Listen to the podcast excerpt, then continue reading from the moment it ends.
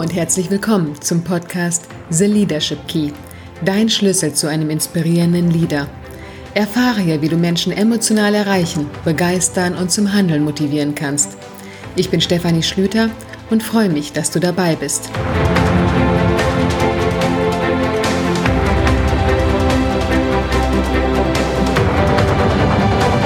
In der heutigen Podcast-Folge geht es um den Spagat zwischen Vertrauen und Kontrolle – Beides ist in Führung wichtig. Aber welches Verhältnis ist eigentlich passend? Und wie sieht das dann konkret aus? Wie schaffe ich es, dass mein Team mir vertraut? Und wie kann ich kontrollieren, ohne dass ich Mitarbeiter demotiviere? Darum geht es in der heutigen Folge.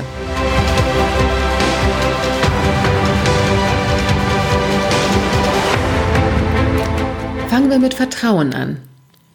Warum ist es so wichtig, dass ich meinem Team vertraue und mein Team mir vertraut? Weil Vertrauen eine der tragenden Säulen jeder Beziehung ist. Egal, ob es sich um Freundschaft handelt, um eine Liebesbeziehung oder um ein berufliches Miteinander. Vertrauen ist immer die Basis. Vertraue ich dem anderen Menschen? Zeige ich ihm, dass ich ihn respektiere, seinen Worten Glauben schenke und an die Richtigkeit seiner Handlungen glaube. Vertraue ich einem Menschen, befinde ich mich in einem emotional entspannten Zustand. Die beste Voraussetzung für eine gute Zusammenarbeit, Produktivität und das Erreichen gemeinsamer Ziele. Das gleiche hat Professor Friedmund Malik festgestellt, einer der weltweit bekanntesten Unternehmensberater. Wenn er Unternehmen beraten hat, ist ihm aufgefallen, dass es Führungskräfte gibt, die nach gängiger Führungsliteratur theoretisch alles richtig machen. Aber trotzdem stand das Team nicht hinter ihnen. Und dann hat er Führungskräfte erlebt, die einige Fehler im Bereich Führung gemacht haben. Aber sie hatten ein Team, das voll und ganz hinter ihnen stand. Professor Malik hat sich gefragt, woran das liegt und bei näheren Untersuchungen herausgefunden, es ist das Vertrauen. Vertraut dir dein Team, kannst du dir in Führung auch Fehler erlauben. Dein Team steht trotzdem hinter dir, weil es weiß, dass es sich auf dich verlassen kann, dass du zu dem stehst, was du sagst und nicht nur im Sinne des Unternehmens, sondern auch im Sinne des Teams handelst.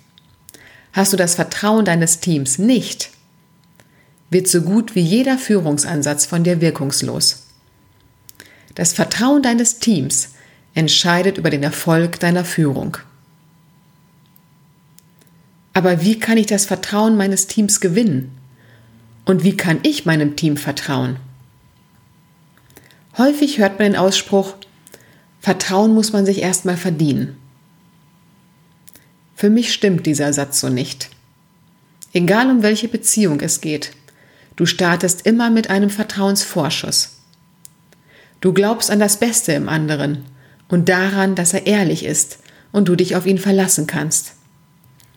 In Führung sieht das dann so aus, dass du darauf vertraust, dass dein Mitarbeiter optimal im Sinne des Unternehmens handelt und dass er Freiräume, die er bekommt, wie zum Beispiel Homeoffice, Vertrauensarbeitszeit, nicht ausnutzt. Klar, das ist riskant, weil du nicht weißt, ob dein Gegenüber dein Vertrauen verdient hat. Aber ehrlich gesagt hast du auch keine andere Wahl, als mit einem Vertrauensvorschuss zu starten. Startest du mit Misstrauen, wirst du mit deinem Team nie zu einem Vertrauensverhältnis kommen. Erinnere dich an den Pygmalion-Effekt der Führung. Das war die Podcast-Folge Nummer drei. Der Effekt besagt, dass die Erwartungen, die uns entgegengebracht werden, einen großen Einfluss darauf haben, wie wir uns verhalten. Die sich selbst erfüllende Prophezeiung. Wenn du glaubst, dass dein Team keine gute Leistung bringt oder dich hintergeht, dann ist die Wahrscheinlichkeit hoch, dass es auch irgendwann dazu kommt. Dein Gegenüber spürt, was du von ihm hältst, und das hat Einfluss auf sein Verhalten. Wenn du deinen Mitarbeitern hingegen Vertrauen entgegenbringst, ist das ein Bild, eine Haltung, die dein Gegenüber in der Regel nicht enttäuschen möchte. Und gleichzeitig ist es die Basis dafür, dass dein Team dir vertrauen kann. Wenn du ein Vertrauensverhältnis herstellen möchtest, startest du immer mit einem Vertrauensvorschuss. Und das Vertrauen wächst, umso länger du einen Mitarbeiter kennst und umso mehr er auch bewiesen hat, dass er das Vertrauen verdient. Natürlich kannst du auch mal enttäuscht und dein Vertrauen ausgenutzt werden. Aber das sind in der Regel Einzelfälle, die den positiven Effekt einer Vertrauenskultur nicht schmälern. Das beste Beispiel dafür ist die Firma Kronos in den USA. Die hatten vor einigen Jahren Probleme, gute Mitarbeiter zu bekommen. Unter anderem, weil andere Firmen häufig mehr Urlaubstage versprachen. Daraufhin haben sie eine feste Urlaubsregelung abgeschafft und es den Mitarbeitern selber überlassen, wie viele Tage sie im Jahr frei nehmen. Die Befürchtung war natürlich da, dass dies ausgenutzt werden kann. Aber nach einem Jahr hat sich gezeigt, dass die Mitarbeiter im Durchschnitt lediglich 2,6 Tage mehr Urlaub nahmen als vorher. Dafür aber eine viel höhere Zufriedenheit herrschte, eine geringere Fluktuation und es wurde das erfolgreichste Jahr der Unternehmensgeschichte. Also eine Vertrauenskultur lohnt sich. Und als Führungskraft gebe ich immer zuerst einen Vertrauensvorschuss an die Mitarbeiter. Einen Vertrauensvorschuss gebe ich auch, wenn ich einem Mitarbeiter viel zutraue. In dem Augenblick, in dem ich dem Mitarbeiter immer ein Stück weit mehr zutraue als er sich selber und ihm anspruchsvollere Projekte zutraue, zeige ich ihm, dass ich an ihn und seine Leistung glaube, dass ich mir sicher bin, dass er es schaffen wird und gute Leistung erzielen wird. Damit beweise ich großes Vertrauen in ihn. Und das Vertrauen, das andere in uns setzen, möchten wir nicht enttäuschen. Ganz im Gegenteil, wir strengen uns noch mal mehr an, um diesem positiven Bild zu entsprechen. Indem du deinen Mitarbeitern Freiräume gibst und ihnen viel zutraust, zeigst du, dass du ihnen vertraust.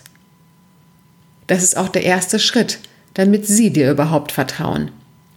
Wir vertrauen einem anderen Menschen eher, wenn er uns vertraut. Aber was kannst du noch tun, damit dein Team dir vertraut? Der erste Punkt ist verlässlich und berechenbar sein. Wenn du wie die Fahne im Wind ständig deine Meinung änderst und unberechenbar handelst, wird es anderen schwerfallen, Vertrauen zu dir aufzubauen. Je mehr deine Mitarbeiter aber wissen, wie du dich als Führungskraft in bestimmten Situationen verhältst, wie du Entscheidungen triffst, umso mehr wird dir Vertrauen geschenkt, da du im positiven Sinne berechenbar bist. Der zweite Tipp ist, transparent kommunizieren. Worst Case wäre, wenn deine Mitarbeiter wichtige Infos vom Flurfunk mitbekommen und nicht von dir. Dein Team muss wissen, dass du alle wichtigen Infos zeitnah an sie weitergibst. Zumindest die Infos, die du weitergeben darfst. Also achte darauf, dass du dein Team zeitnah und gleichermaßen mit Infos versorgst. Näheres dazu kannst du auch in der Podcast-Folge Nummer 17 nochmal hören. Da geht es um die sechs No-Gos bei Infoweitergaben an dein Team. Der dritte Tipp. Zu dem stehen, was du gesagt hast. Wenn du eine Zusage machst, dann gilt es, diese auch einzuhalten ob es um Beförderung geht, um Veränderungen im Zuständigkeitsbereich oder um Fortbildung. Überlege dir gut, was du zusicherst. Wenn du es nicht einhalten kannst, zerstört dies das Vertrauen in deine Person. Der vierte Tipp, echt und authentisch sein. Menschen, die uns aufgesetzt und gekünstelt erscheinen, sind uns höchst unsympathisch und nicht vertrauensvoll.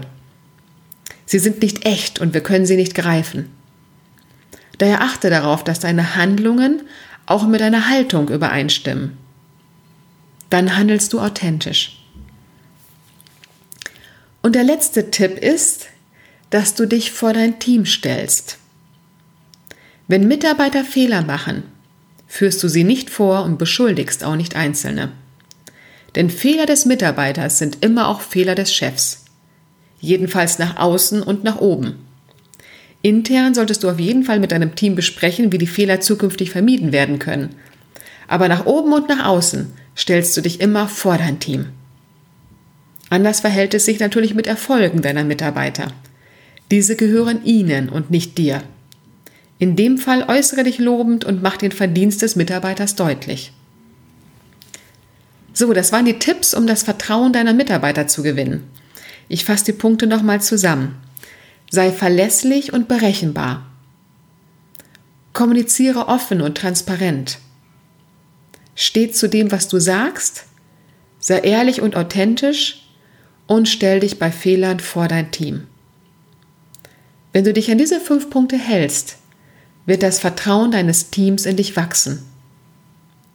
Frage dich daher im Führungsalltag immer wieder, ist mein Verhalten vertrauenswürdig? Und was kann ich noch tun, damit mein Team mir vertraut? So, kommen wir nun vom Vertrauen zum Gegenpart. Das ist die Kontrolle. Natürlich musst du als Führungskraft auch kontrollieren. Du hast die Gesamtverantwortung für deinen Bereich und musst sicherstellen, dass die Ergebnisse erzielt und die gesetzten Ziele erreicht werden. Aber wie viel Kontrolle ist angebracht? Wie ist das passende Verhältnis von Vertrauen und Kontrolle? Und wie sieht die Kontrolle dann aus? Blindes Vertrauen ist genauso schädlich wie übermäßige Kontrolle. Die meisten Führungskräfte üben allerdings zu viel Kontrolle und zu wenig Vertrauen aus. Es geht darum, die passende Balance zu finden. Nehmen wir an, du bittest einen deiner Mitarbeiter, einen bestimmten Bericht bis Ende der Woche fertigzustellen. Ihr besprecht die Einzelheiten und der Mitarbeiter sichert dir zu, dass du den Bericht am Freitagmorgen vorliegen hast. Am Mittwoch gehst du bei ihm im Büro vorbei und fragst nach, wie es denn so läuft mit dem Bericht und ob er schon gut vorangekommen ist. Am Donnerstag erinnerst du ihn daran, dass er auf jeden Fall nochmal die Excel-Form überprüfen müsse. Da sind ja so oft immer Fehler. Was glaubst du, welche Wirkung das auf den Mitarbeiter hat? Er hat das Gefühl, dass du ihm nicht zutraust, die Aufgabe alleine gut zu erledigen. Er spürt, dass du ihm nicht vertraust. Hier war definitiv zu viel Kontrolle. Er hat dir zugesichert, bis Freitag den Bericht fertig zu haben, und du fragst am Mittwoch und am Donnerstag nochmal nach. Wenn er das Gefühl hat, dass er sowieso alles kontrolliert und vorgegeben wird, wird er eher Dienst Vorschrift machen und sich nicht sonderlich stark einbringen sich wirklich verantwortlich für eine Aufgabe fühlen und eigene neue Ideen einbringen, wird mit zu viel Kontrolle im Keim erstickt. Wenn du kontrollierst, dann nur Ergebnisse und Ziele, aber nicht den Weg dahin. Du delegierst Aufgabenpakete oder Projekte an deine Mitarbeiter, besprichst mit ihnen, wie das Ergebnis aussehen soll, beziehungsweise welches Ziel bis wann erreicht werden soll und vertraust ihnen dann, dass sie eine Lösung bzw. einen guten Weg dahin finden. Kontrollieren? Kontrollieren tust du dann das Ergebnis. Ihr habt einen festen Termin, bis wann das Ziel erreicht sein soll. Und das ist der Zeitpunkt, an dem du dir das Ergebnis vorstellen lässt. Dies ist das optimale Vorgehen. Du delegierst, gibst deinen Mitarbeitern Entscheidungs- und Gestaltungsspielraum und kontrollierst dann das Ergebnis. Mehr Kontrolle ist bei guten Mitarbeitern nicht notwendig. Ausnahme sind Mitarbeiter, die neu in deinem Bereich sind, die neue Aufgaben übernommen haben oder noch unsicher sind. Die werden von dir stärker begleitet. Dann vereinbarst du in regelmäßigen Abständen Kontrollchecks. Das sind Termine, an denen sie dir berichten können, wie das Projekt läuft und an denen ihr Unklarheiten klären könnt. So hast du einen Überblick, wo der Mitarbeiter gerade steht und dieser bekommt mehr Sicherheit in der Projektbearbeitung. Das Gleiche gilt übrigens auch für Mitarbeiter, die nicht so gute Ergebnisse abgeliefert haben. Da werden die Kontroll- und Review-Schleifen auch enger. Es hängt also vom Mitarbeiter ab, wie viel du kontrollierst. Ist er erfahren? Liefert er gute Ergebnisse? Dann reicht es, die Ergebnisse zu überprüfen. Und auch da überlege dir gut, ob du alle Ergebnisse sehen willst oder eben nur die für dich wirklich wichtigen. Ist der Mitarbeiter neu, noch nicht so erfahren oder war in der Vergangenheit eher enttäuschend in den Ergebnissen, dann überprüfst du nicht nur die Ergebnisse, sondern baust zwischendurch Kontrollchecks ein, um ihn zu begleiten, mehr Sicherheit zu geben und ihn irgendwann dahin zu bringen, dass du auch bei ihm nur noch die Ergebnisse kontrollieren brauchst. Wichtig ist, dass du nicht zwischen den vereinbarten Kontrollchecks kontrollierst. Du kannst deinem Mitarbeiter anbieten, dass er immer zu dir kommen kann, wenn etwas Unvorhergesehenes passiert ist, er den Zeitplan nicht einhalten kann oder er eine Frage hat. Aber du selber als Chef darfst das Ergebnis nur zu den Terminen kontrollieren, die ihr auch vereinbart habt und nicht dazwischen. So, kommen wir langsam zum Ende der heutigen Podcast-Folge. Und zusammengefasst noch einmal, dein Ziel sollte es sein, eine stabile Vertrauenskultur in deinem Team aufzubauen. Und du solltest deinem Team so gut und viel wie möglich vertrauen. Lasse deinem Team Gestaltungs- und Entscheidungsspielraum. Traue ihnen etwas mehr zu als sie sich selber. Und überlege dir jeden Tag, ob dein Verhalten auch vertrauenswürdig ist und was du noch dafür tun kannst, um das Vertrauen deines Teams zu gewinnen. Kontrollieren tust du nur Ergebnisse und nicht den Weg dahin. Damit hast du die Basis geschaffen für Mitarbeiter, die selbstverantwortlich, engagiert und motiviert arbeiten. Und gleichzeitig hast du für dich Entlastung und Freiräume geschaffen. Ja, ich hoffe, dir hat diese Folge gefallen und freue mich riesig, wenn du mir dazu einen Kommentar hinterlässt auf meiner Homepage. Oder wenn du meinen Podcast mit einem iPhone hörst, dann hinterlass mir doch bitte in der Apple Podcast App eine 5-Sterne-Rezension. Damit hilfst du nämlich auch anderen, diesen Podcast zu finden. Herzlichen Dank dafür schon mal im Voraus und ich freue mich auf dich in der nächsten Podcast-Folge.